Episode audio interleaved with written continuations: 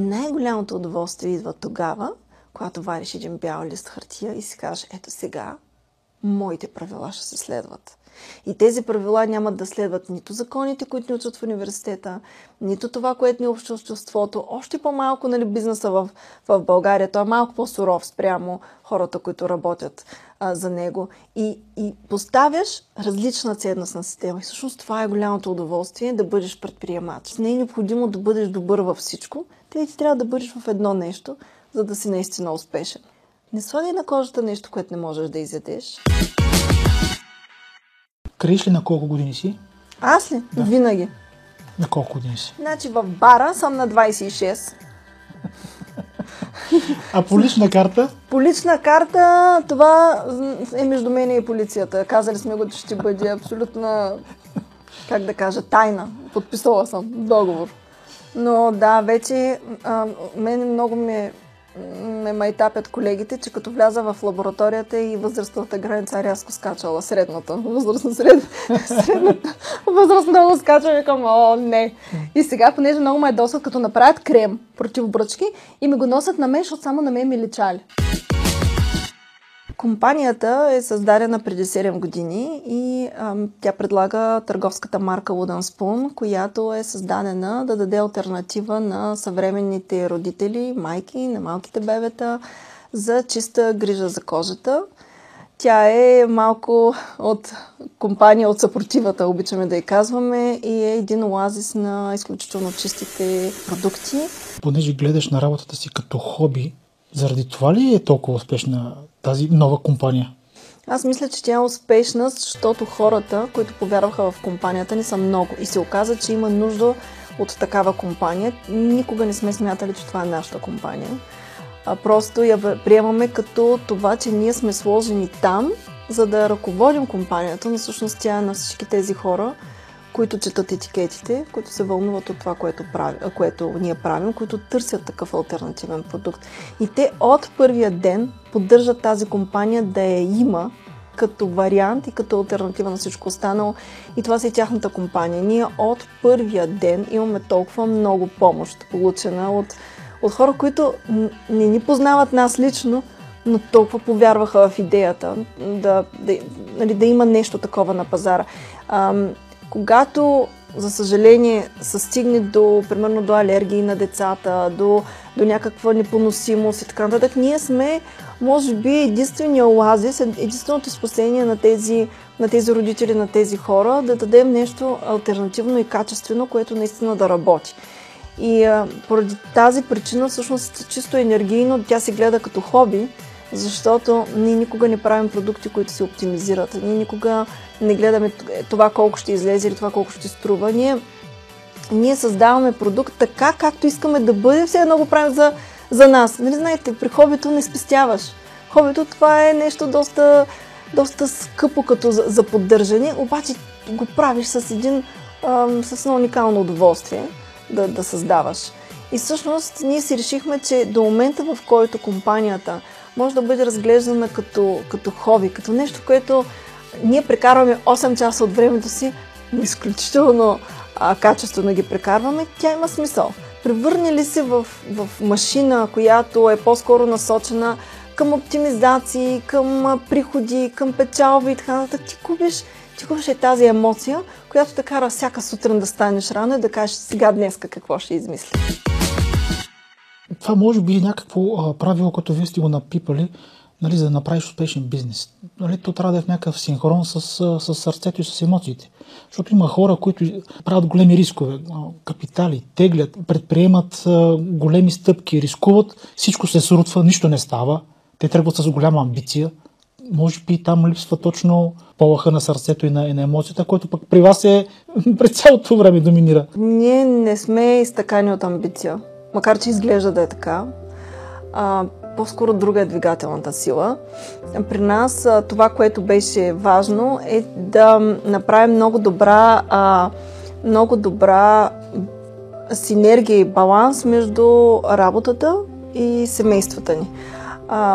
Аз много вярвам в емансипацията на жените, но вярвам, че тя е малко по... изкривена от днешните представи. И вярвам, че е хубаво една жена да се изразява в професионалния свят и тя е много добра в това, което прави, тъй като жената, знаете, тя може да прави 1000 неща наведнъж, което е чудесно за един съвременен бизнес, но тя трябва да може да бъде и част от семейството си.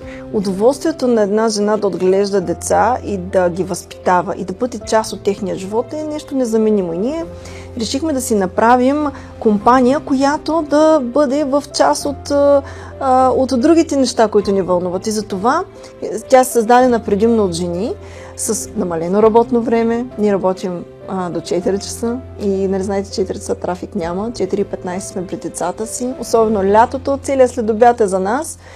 Но пък ни дава и тази тръпка, че всъщност ние можем малко да променим света. Към малко по-добро. Обаче същевременно, когато минават годините и ти си виждаш децата как щъкат край тебе, си кажеш, да, аз успях в това, което правя. Обаче не успях за сметка на моето семейство.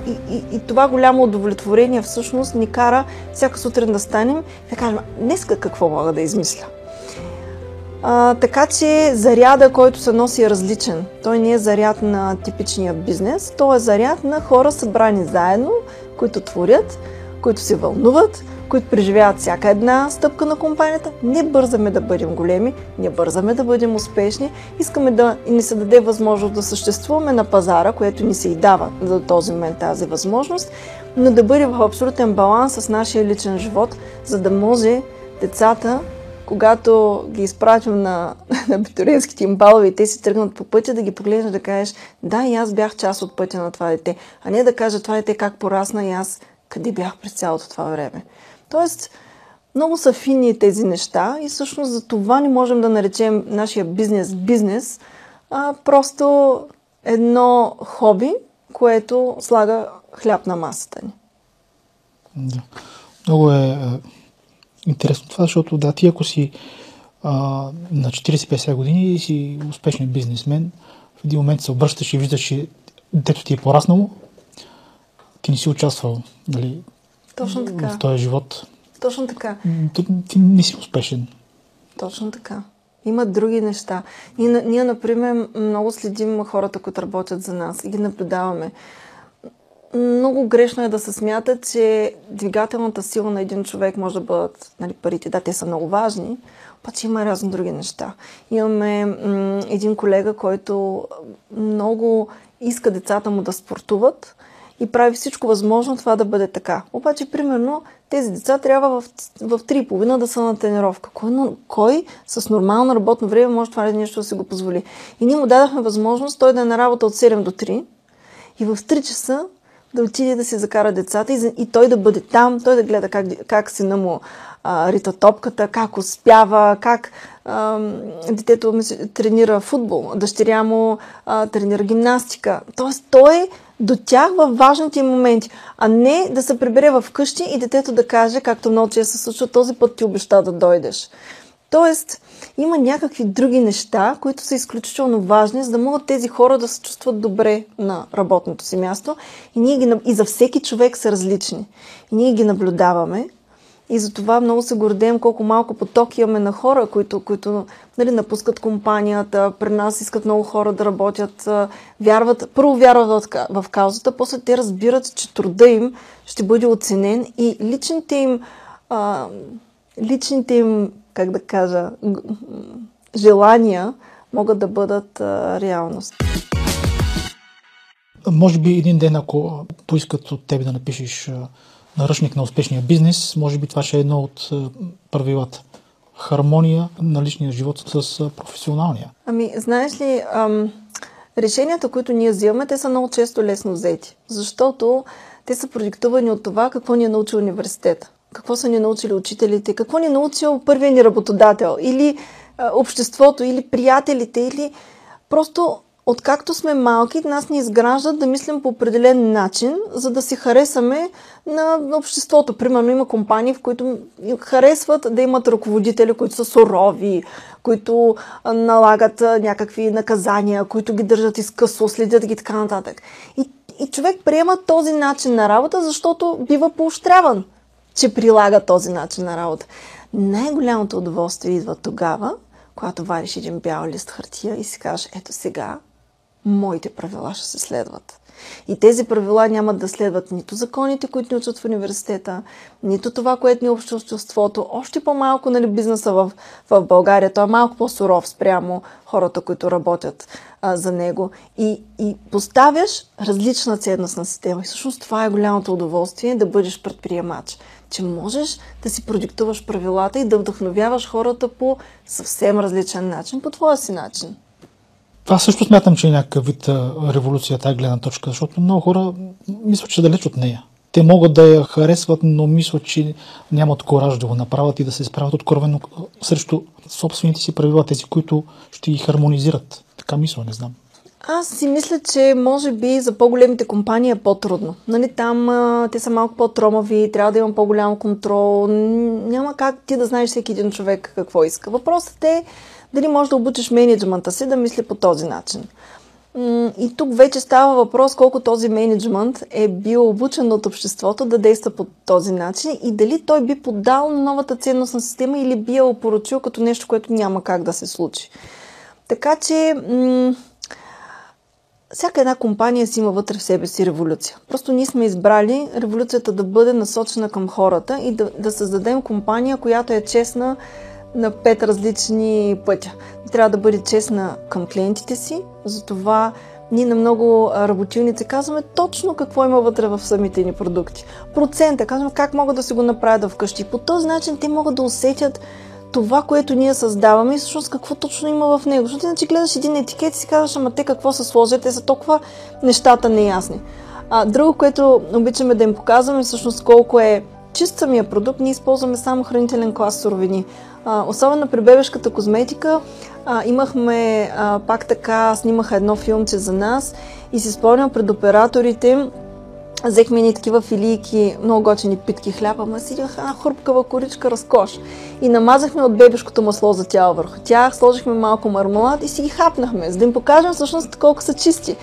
И беше много, много така забавно как приключват снимките и ние вече се разопаковаме и се приготвяме вече да започне работата в лабораторията и те са наобиколили самите филийки, мажат този бебешки бътър, слагат отгоре мармалад и хапват и казват, той е страшно вкусно. И казваме, бебешкото ни масло за тяло е само от хранителен състав. Защо? Защото бебетата ти хубаво ги намазваш.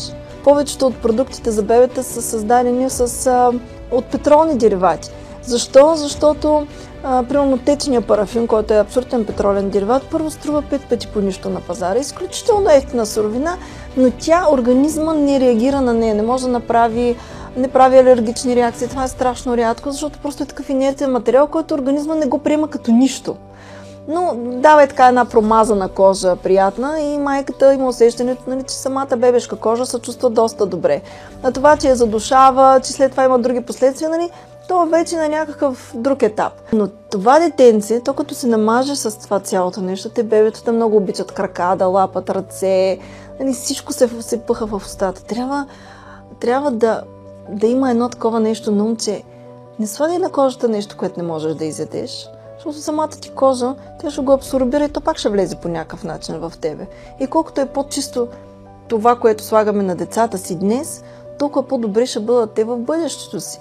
И ние вярваме на тази философия. Всъщност, когато са отиде в един магазин или на пазара и се прочитат етикетите, те масово са с течен парафин вътре.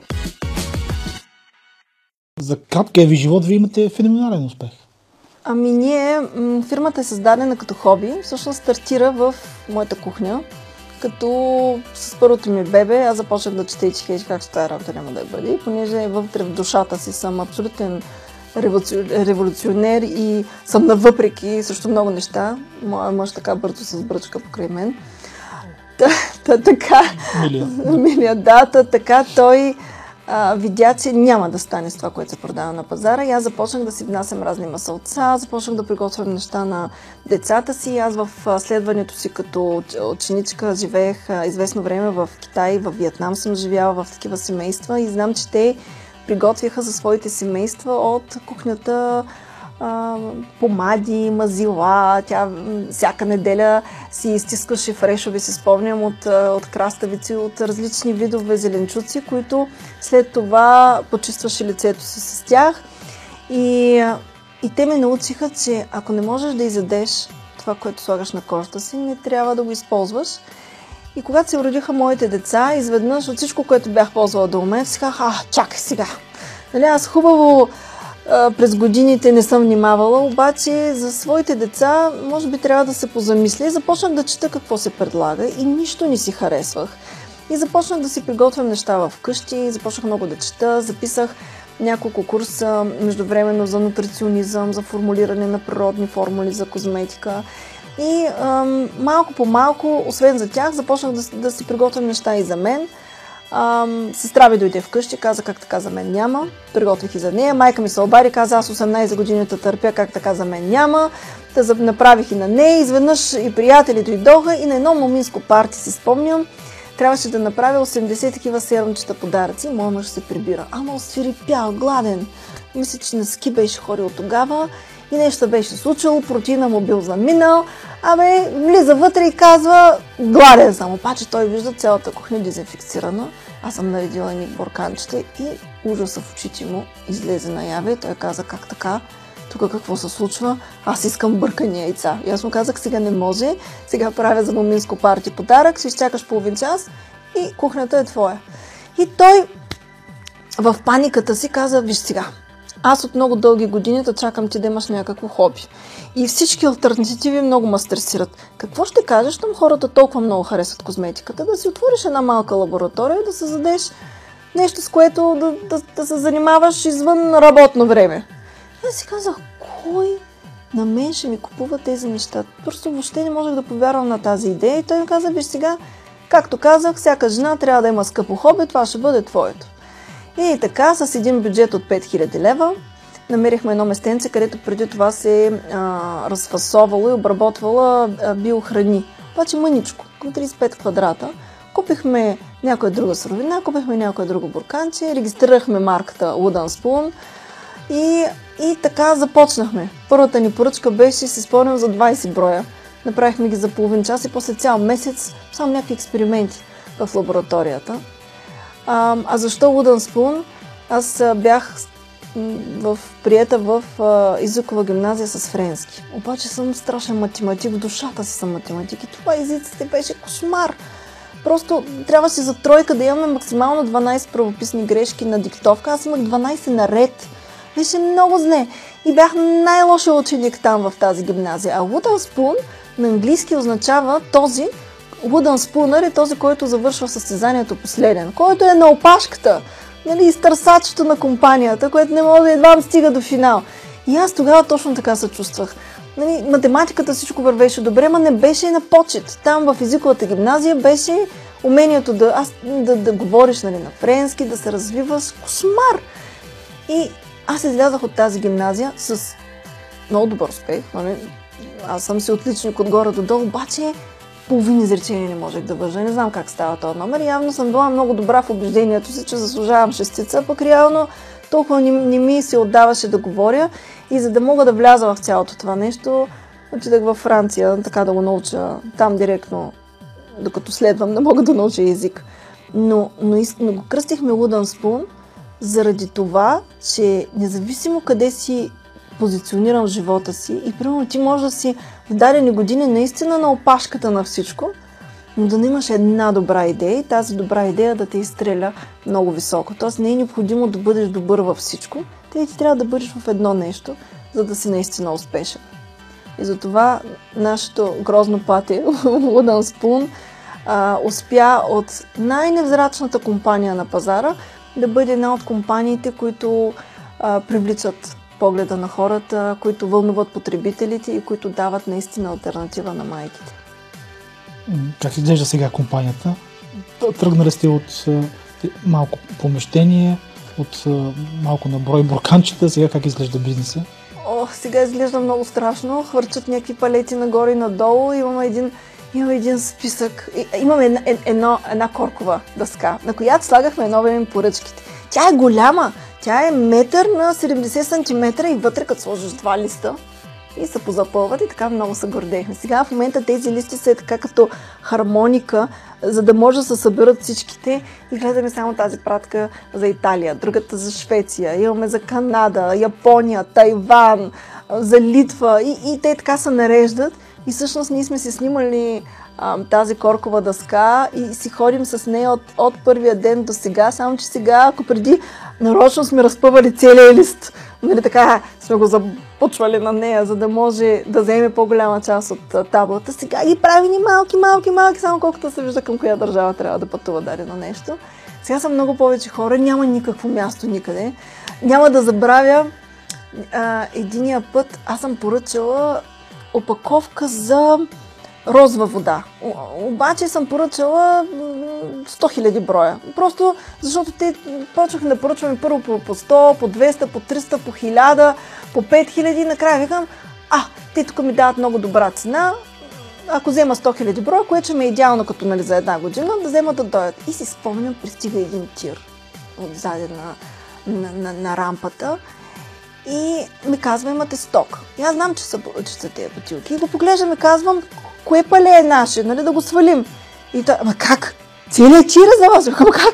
Целият чир.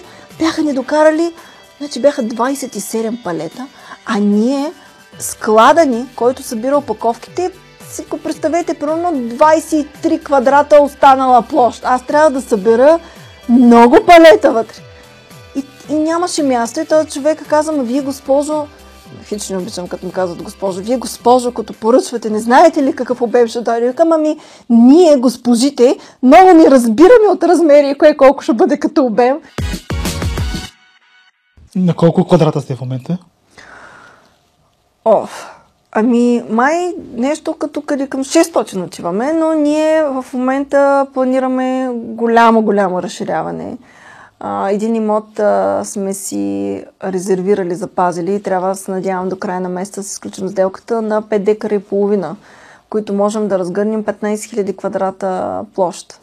И още след в момента така си мечтаем, не бързаме, когато стане, но си мечтаем да станем най-големия производител на биокозметика, аз бих казала на Европа, ама да речем, че първо за Балканите и после да видим какво ще стане. Но изцяло само да бъде биопроизводство, натурално производство, за да няма микс между конвенционални продукти и биопродукти. Така го пазим доста по-чисто. А сега с какво предизвикателство се бориш? Сега да се боря пред ние нямаме предизвикателства. В компанията никога не сме имали.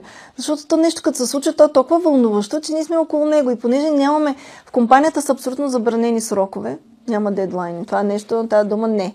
Не може да имаме срокове, когато стане, ще стане. Освен това, ние гледаме да сме компания без стрес. Ако сложим срокове на някакви проекти, те хората ще се стресират и ще вземат да станат някои други неща, които нали, чисто от бързане. И казваме, когато стане, не бързаме. Това не поощрява ли мързела? То няма време за мързел. Ние например, доскоро нямахме търговски менеджер.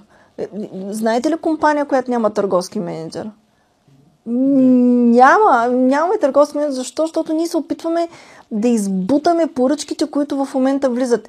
При нас се произвеждат 46 други марки. Не само нашата компания. Ами ние сме дом на много марки. Има много швейцарски марки. Тоест, ако има един собственик на бранд, който иска да бъде произведен в абсолютно висококачествена среда, т.е. с много добри продукти, с много добри съставки, ние сме една от най-добрите алтернативи в момента, към която могат да отидат. И държави от скандинавските държави, Швейцария също, от Австрия, те много харесват нашия тип на работа и понеже това са много скъпи марки на пазара, те се доверяват на нашата лаборатория да ги произвежда.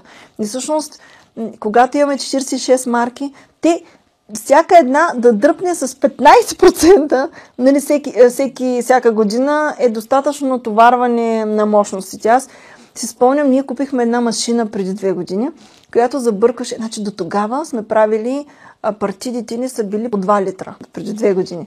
Купихме една машинка, която прави партида от 50 кг. И само седим и гледаме машината ми. И тази машина ще направим едно производство и ще приключим за 3 месеца. Лили, тази машина, като я взехме, просто за 2 месеца тя започна да ни отеснява. Изведнъж ние получаваме поръчка за 3,5 тона от... В случая беше слънцезащита. Ние взехме специално за слънцезащита. 3,5 тона слънцезащита. Как са завърта на 50 кг машина? Значи това са партида след партида, и ние непрекъснато отказваме поръчки. Защо? Защото просто не успяваме да смогнем и се опитваме да балансираме така, че текущите ни клиенти да бъдат произвеждани без забавения, със срок, т.е. тях да обслужваме адекватно, както нали, нашата марка. И вече оттам нататък ниско по тревата.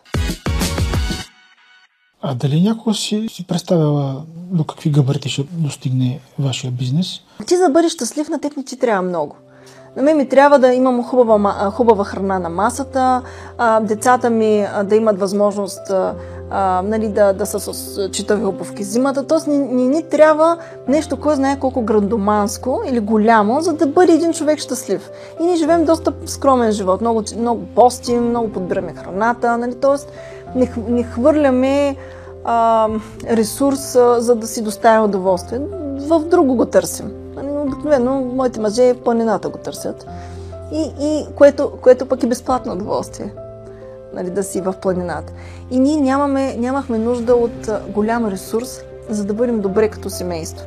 И всъщност всичко, което създадахме в Wooden Spoon, всичко, което спечелихме, то веднага си отиваше в Wooden Spoon, защото там ти е удоволствието от това просрещаш с различни хора, създаваш различни неща. На нас непрекъснато ни пишат. Ние имаме изключително активни клиенти, които ни пишат къде, какво сме помогнали. Пращат ни снимки как е било бебето преди нашите продукти, как са обикаляли лекари, как нали, са направили алергии от всякакви други неща, как ние сме им помогнали да бъдат по-щастливи като семейство и майката да е по-спокойна в грижите си. И това нещо всеки един ден толкова много радост ти дава, че ти въобще не мислиш тая компания да я развиваш или да бъде част от някакво грандиозно бъдеще или така нататък. Аз не съм изтъкана от амбиции и не искам да бъда амбициозна. Искам да се радвам на днес, на момента, на това, което днес ни даваме на хората. А пък ако утре няма ни. Ние сме го приели, че трябва да сме окей, тази фирма в един момент да затвори вратите и да каже, ние сме до тук. Обаче, ние до тук сме живяли всеки един ден, не сме захапали едно бъдеще, което я се случи, я не. Радваме се, сега пускаме, например, един нов продукт на пазара, ами не толкова много се радваме на този продукт, него като го пуснем, почваме да мислим за следващия продукт, който много му се радваме и така, всъщност, ти прекарваш едни 8 часа, освен нали, в труд, в нещо, което ти доставя едно огромно удоволствие, защото твориш. Твориш, ама това нещо, което го твориш, някой друг му се радва. И те като напишат и 2-3 изречения, които ние принтираме, ламинираме и остават в историята на марката и когато тя най-трудно ги препрочитаме, какво повече му трябва на човек? А имаш ли нужда да си почиваш, да правиш нещо коренно различно? Аз непрекъснато да правя коренно различни неща. Той затова моя мъж непрекъснато страда. Сега, например, съм решила, съм хвърляла градинарството нас. Преди 2 години издадах книга, която я продах за 2 месеца, много съм горда с нея. Направих първата книга българска за... Ами тя е веган изкушения. Кулинарна книга, 240 страници. Написана общо взето чисто от вътрешна мотивация. Малко се бях ядосала тогава, защото в една група писах, че ние постим и те казаха как така постиш, че ядеш хляб или ученица 40 дена, как аз не повтарям ядене през тия 40 дена, сутрин, но вече различно. И те тогава ме бъзнаха, че това нещо не е възможно и между другото, малко женската злоба няма граници. Значи да се докажеш и да натриш на себе, че не са вярни, че не са прави, много силна енергия ти дава. И аз тогава се хванах и за 40 дена по време на постите снимах всичко, което ние приготвяхме в къщи и създадах тогава доста голяма книга, към 240 страници, с реално рецепти всеки ден по време на постите да ядеш нещо различно. И сме решили в новата лаборатория 20% по протокол трябва да бъдат зелени площи. Ние сме решили да направим, сега ще паднете, една зеленчукова градина на декари 100. Всеки служител си има собствена овошка. Голяма битка беше кой каква овошка ще засади, защото едните искали череша, не знам откъде били, имало много череши, другия той искал череша. Та, нали, идеята е да са различни овошки, всяка една овошка да си има, да си бъде засята от служителя, който е в нашата компания, който си е избрал, с табела, че това си неговата овошка и една зеленчукова градина, която отгоре да пише, че е антистрес градина на Wooden Spoon. И когато имаш по-тежки дни, защото все пак, колкото и да се опитваме да е без стрес компанията, понякога имаш нали, някой клиент на телефона или някъде са ти загубили някоя пален, няма как да нямаш предизвикателство, но просто да можеш да изключиш всичко, да отидеш, да околотучиш два домата, да откъснеш няколко краставици, ще си има градинар, който ще бъде там нон-стоп, но ще има възможност на хората малко и да разтоварват в тази антистрес градина. И сега, освен така, че чертая плановите на самото помещение, промишлената сграда, където всъщност ще се произвежда, си прави кой разсад, до кой трябва да бъде и откъде да минат там тези за водата, как се казва, поливната система. Така че нон-стоп други неща. Не може да стоиш на едно място. Аз не мога. Откъде черпиш тази енергия? Ти си като една атомна електроцентрала. Ами аз за това и с по 3 часа и половина на ден, защото просто главата ми не спя, като лягам и почвам да мисля. Сега в момента си лягам малко с разсада и ставам с разсада, който ще бъде в тази зеленчукова градина. Ти си, според мен, най-доброто рекламно лице на това, което правиш. Ами аз за това внимавам да не се стресирам. Даже имахме на няколко пъти, се опитаха да ни предложиха да купят компанията. И ми казват, и ми показват някакви милиони. Викам, 10 милиони за една компания. Ние тя толкова оценена, ние не толкова ще я купим, обаче нали, искаме да я побутнем, да инвестираме в нея, да стане голяма, тя има потенциал. Викам, чакайте малко сега.